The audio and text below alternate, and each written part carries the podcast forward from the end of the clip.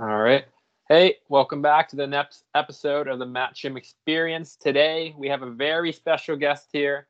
Uh, I want to make sure I say your name right. I, I can get this for Paige Abbott. Abbott. Abbott. Yeah. Um, for people who are watching, could you kind of just let them know who you are, kind of type thing? Yeah, so I'm a registered psychologist and I've been in practice for 10 years in the province of Alberta. And I've specialized in addiction psychology for the last eight years. I've worked at a outpatient addiction and mental health clinic, and I recently started my own private practice. Sweet, a fellow Canadian. Hello. Yes, yeah. uh, I'm I'm over on the East Coast, just to give you an idea. I saw that. Yeah. Oh, okay. Um, my first question to you was going to be just since, since you specialize in addiction, can you first kind of define what what is addiction? Like, you know what I mean? Yeah, so addiction, as I work with it, unfortunately, there's a lot of different definitions and understandings of addiction out there. Um, but I work with a team of health professionals. And so I actually work with the medical definition of addiction, mm-hmm. um, which is by the American Society of Addiction Medicine. And the Canadian and the International Societies of Addiction Medicine have adopted that. And what it defines addiction as is that it's a primary chronic brain condition um, that impacts a whole bunch of different areas of people's health and functioning including things like memory, motivation, uh, behavior, feelings, thinking. So it impacts all parts of the person. Um, mm-hmm. But the mm-hmm. key takeaways from that for me are that it does live in the brain. So it's not a choice thing, it's not a willpower thing, it's not a moral thing, um, and that it is chronic. So, even for people who have moved past issues with a specific behavior, um, there still are some long term implications of having addiction. Okay. So, the two main things that I got from that, just to make sure, is that when, when we're talking about addiction, we're talking about things that are you know, it's almost like it's compulsive. It's not like you can make a choice. You're doing it yep. no matter what. That's true. And then in the long term, there's also there's going to be effects there as well. That's right. Yeah. Okay.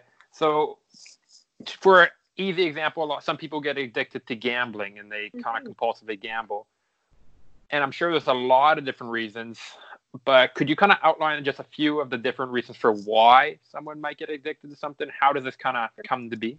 Yeah, so when we're talking about addiction, we I would encourage you to not get too caught up in what people are addicted to, because mm-hmm. um, again, that limits the focus and the understanding. We're looking at addiction as a brain condition. So gambling just happens to be a symptom that that particular okay. brain gravitated towards. Um, where addiction comes from, actually, a huge part of it is genetic. So, up to about 70% of it comes from something that's totally beyond our control, which is our genes and our hereditary predisposition.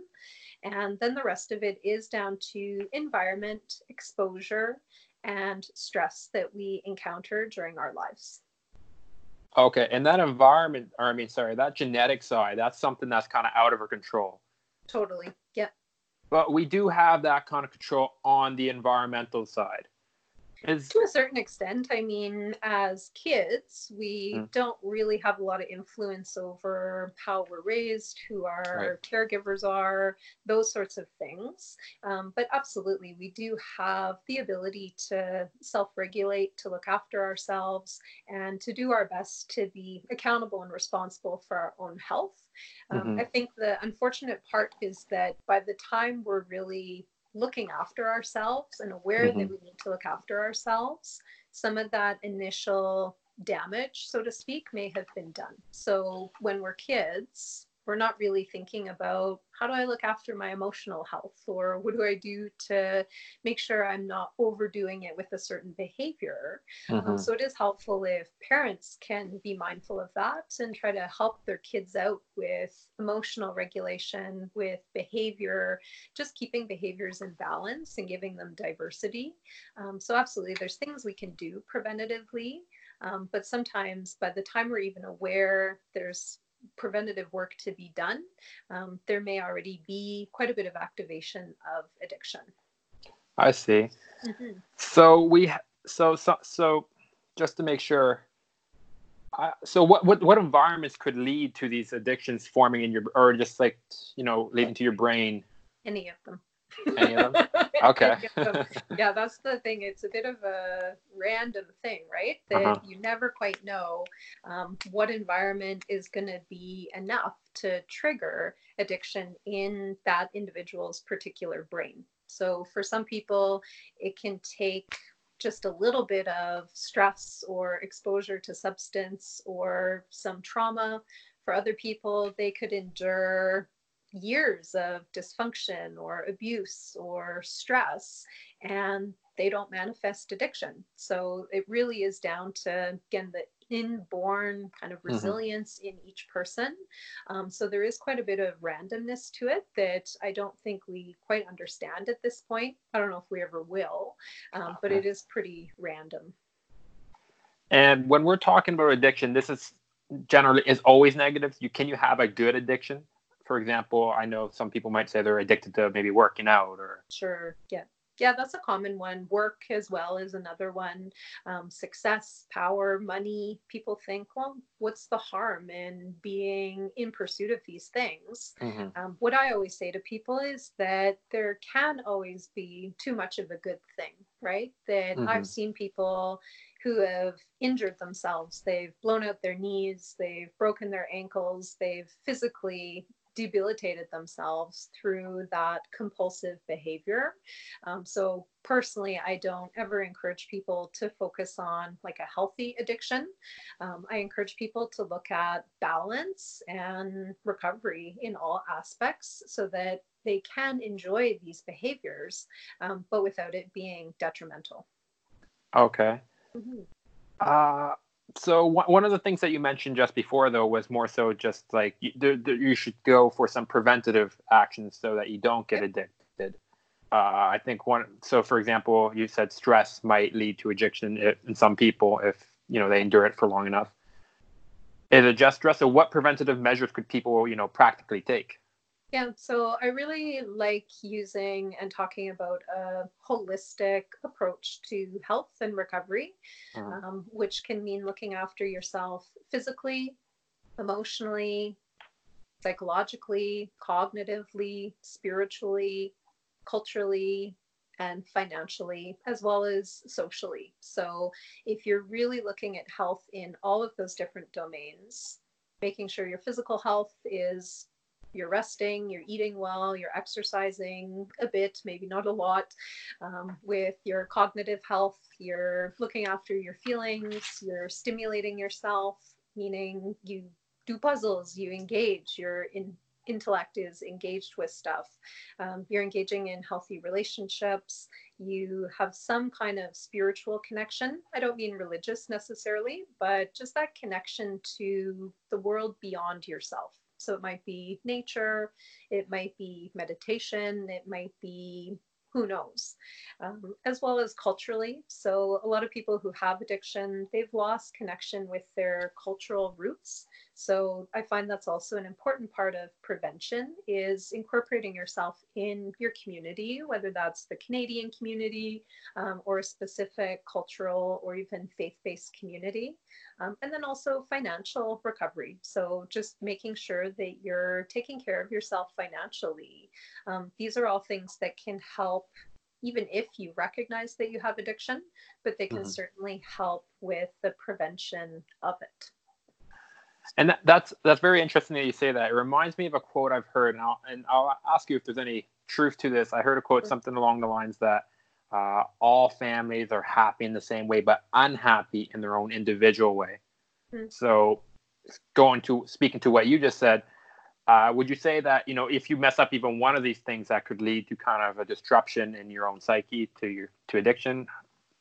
Again, it could, or mm-hmm. it could not. I, right. It's hard to give those hard and fast answers. Um, but I think that obviously, if we recognize there's an area we're undervaluing or not looking after in our lives, whenever we can catch that, I would encourage people to take action on rebalancing it. So, for instance, if you recognize you've never really learned how to deal with emotions, um, as soon as that is brought to your attention, I would encourage you to take action to do something about it. Because obviously, the longer we wait, then potentially the more damage that can be done. Now, whether that means we manifest addiction or a mental health symptom, okay but it could also just lead to poor quality of life and obviously mm-hmm. as a psychologist that's my main goal is to just help everybody um, to have the highest quality of life possible right and I, I probably guess that this would differ between person to person. How much, to what degree are they missing on certain elements, and how much, to what degree do they need uh, each of these elements? For sure. But is there any kind of uh, broad kind of statements that are generally true for most people that maybe more more people, at least in your experience, you see have been uh, missing out on their emotional side. Is there anything that you see that's commonly overlooked? Yeah, I kind of half jokingly um, say it to clients that mm-hmm. I primarily work on relationships and feelings because okay. those really are the things that tended to be undervalued and underappreciated um, throughout people's whole lives. And mm-hmm. they start to recognize that as they develop more and more mental health symptoms or addiction, um, that these are the things that really add the fuel to those symptoms. So I would really encourage, and I encourage parents to do it all the time, that the more you can really work with your kids on emotional health and talking about feelings, checking in on feelings, not just talking about your day, um, which a lot of families do, right? Hey, how was mm. your day? Oh, I right. did this. Um, but then we don't ask that essential next question of, so what was that like for you? Or how did you feel about that? Which encourages and incorporates that feeling aspect into conversation which then allows kids to develop that emotional language so that if or when they're having challenges, now they actually have the language to be able to talk about it. So that stress doesn't get stockpiled or stored up inside of them and then can lead to outbursts in the short term and it can lead to addiction or mental health symptoms in the longer term. So Hmm. Emotional health is one thing, and then just looking at healthy relationships is the other. So, having boundaries, healthy communication, being able to be assertive rather than passive or aggressive. Um, these are really important skills that surprisingly so many of us don't have and don't practice. How, how could we practice them? We need to learn about them. So mm-hmm. we need to have awareness of our shortfalls, where we need to practice, where we need to learn, and then we actually need to literally practice. So we have to be willing to take action to do things differently. So read some books watch some youtube videos or listen to some podcasts. Um, learn how do we communicate effectively? What are boundaries? Um, if we're completely in the dark then be curious be open go mm-hmm. out there and learn as much as you can but then the essential step is take action. So just start building in small steps of action into your daily life. I always give the example to clients that if you really are struggling with assertiveness, then maybe when you're just out and about in a store and a store worker maybe shortchanges you or forgets to put an item in your bag, um, the passive person would say, Oh, it's not a big deal. Forget it. I'll just go home without it um, the aggressive person would lose their mind and yell and argue about this small thing, um, that's a great place to practice assertiveness. Just politely and respectfully saying, Hey, excuse me, you forgot to put that in my bag. Oh, okay, the situation will likely be remedied. And it's a low stakes situation, but a great place for us to practice. So start off small and mm-hmm. then that provides you with the skills that maybe the next time you're at that dysfunctional family dinner um, and your great uncle starts going off at the table and a situation that normally you wouldn't say anything or you'd explode in, maybe now you handle it differently. Okay, I love that. And I'll relate this to a story. I'm not sure if you're familiar with Tim Ferriss. Um, yeah, I've heard of him. Yeah. He's, he's not a psychologist per se, but one thing he talks about is getting uncomfortable or being comfortable more so with uncomfortable situations. Yeah. And one one example of a, a strategy he tells people to employ would be to go the next time you buy a coffee to just ask for a discount bluntly. Mm-hmm. And it's more so, I mean, it's nothing's really going to happen. Either they'll give it to you or they won't, but it gets you in that yeah. kind of uncomfortable situation. Um, but relating back to what you said before, I, I'm very interested in this. So it's really just about educating and then implementing yourself yeah. in the boundaries of your relationships and feelings. Yeah. Now, one thing I could imagine people at home might be thinking is, I don't even know where to start. What what dimensions am I missing? Mm-hmm. What, what what would you say to that person where they, you know what I mean? They're unconsciously unconscious. How could we bring it into light what they don't know? Yeah, that is a great question. And I would say there's probably a variety of different angles that you could take. Um, obviously, they could go in a more formal route. So go mm-hmm. talk to their family doctor or go talk to a psychologist, um, somebody who's professional and trained and can maybe help you to outline um, the roadmap. So some of the places where you are lacking. Mm-hmm. Um, other people may not find the interest or the willingness to do that. I think if they're open enough to even ask that question, then just sitting down and asking yourself, what am I doing in the emotional health category? What am I doing in the relational health category? So look at what you're doing well. And then also ask yourself the question, where do I feel I'm struggling? And even just doing a bit of self reflection, I think most people would be able to identify at least one area that requires some work. So they may say, Yeah, actually, I don't ever ask other people how they're feeling.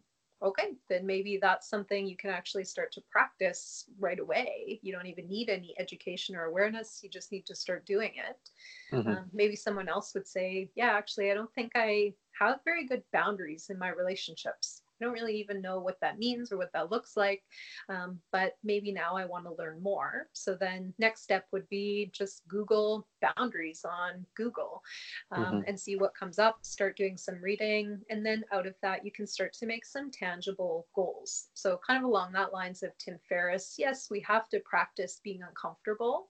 Um, I personally encourage people try and make your discomfort somewhat personally relevant. So connect it to your goal, right? So if you're working on physical health, but going and asking for a discount at the coffee shop becomes the act you take, I don't think that's really going to help you get where you want to be, right?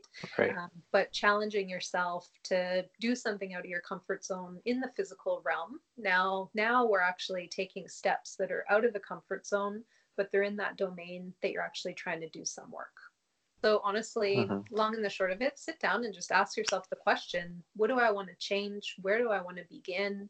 Um, you'll be surprised that I think most people intuitively have an answer to that question. Okay, so for example, if somebody were say to be uh, maybe, maybe they wouldn't even consider some themselves addicted, but maybe they spend too much time on their phone or they play video games. One of the first thing that you might suggest to them would be to kind of take a look at your life where what what's missing? What what would you say to that person to kind of evaluate? Yeah i would actually say encourage them to look at what's driving that behavior. So uh-huh. what is it about their phone that's enticing to them? So in being on their phone what parts of life are they gaining? So what does it give you? But also what are you missing out on and in looking at both of those things, we can start to see what parts of a behavior we may want to keep and what parts of a behavior we may want to change. Okay.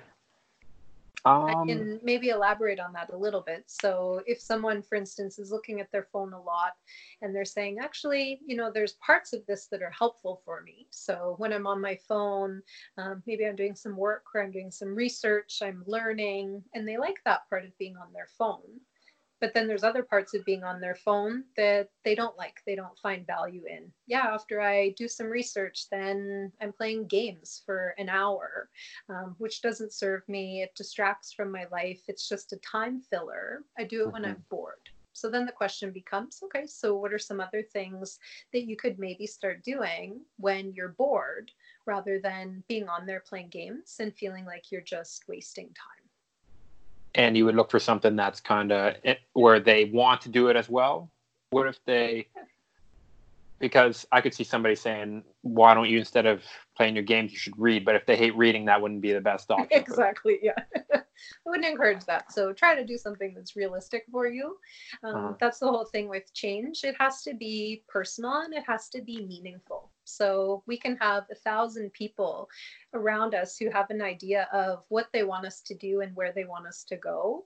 Um, but we're not going to care at the end of the day. All that matters is the one person of ourselves that we know where we want to go and what we want to do. And that's really all that matters. So your goals always have to be personal and meaningful and relevant to you. It, it seems like uh, this is something I've noticed a lot in the last year of my life is that a lot of this comes down to self awareness. You need to really. Absolutely.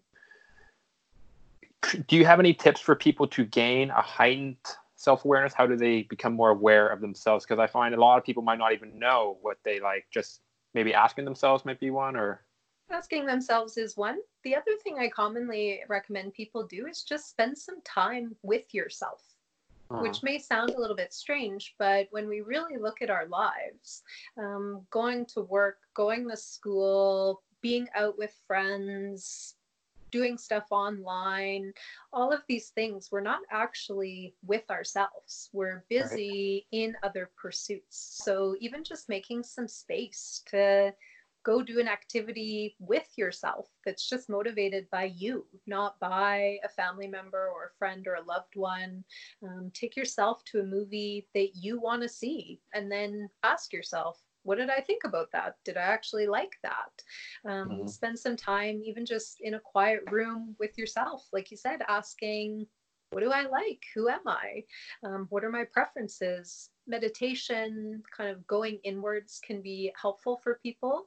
Um, but some people really struggle to do that initially. So it's just making that time to actually be with yourself that I find is really important. So some people kind of jokingly refer to it as like dating yourself. Um, uh-huh. To me, that's almost a little bit too cheesy. It's just literally spending time with yourself, um, figuring out what you enjoy, what you're passionate about, what's working, and what's not working.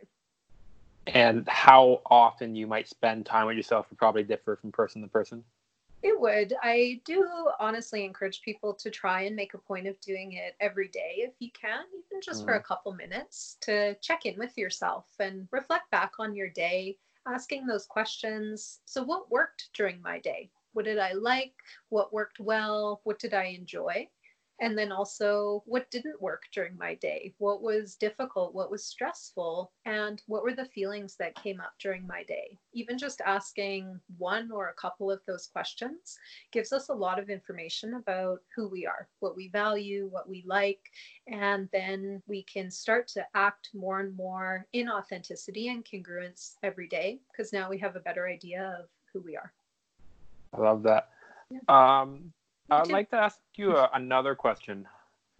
It's it's more related into growing up and uh, learned helplessness. Mm. I, I, this is something that I feel that might be very ramp not maybe ramp is not the best word, but it happens a lot. One example yeah. I could think of is in school. If you got bullied, you would probably become learned like learned helplessness would become something that happens to you because no matter what you do, people will put you down. Mm-hmm. Um, but I would say that probably applies to a lot of different spheres in a lot of people's lives today. Mm-hmm. Would you have any suggestions for somebody who might find that they have limiting beliefs? How did somebody overcome that? Yeah, I mean, there's lots of different ways that we can overcome mm-hmm. that. It all comes back to that really kind of simple formula of awareness plus okay. action. So we do need to have some awareness of what are my thoughts? What is my brain telling me? What are those limiting beliefs? But then we also need to be willing to take action to do something different. And I find a really common stumbling block is that people wait until they have full awareness before they start to take action. Uh-huh. The challenge to that is that we can never have full awareness. We're never going to know our psyche, where things are important to us, we're never going to have that clarity. So, even just to have some degree of awareness, even that I probably have some limiting beliefs, that's an element of awareness that you can then start to work on. Okay, so if I have some limiting beliefs, even if I don't know what they are, now how can I start to take action to build the antidote to that, which would be self compassion and self love? So it's a quite simple formula, um, but I think as humans we we tend to overcomplicate things and we get really lost in our heads, thinking we have to know why something's happening before we can change it.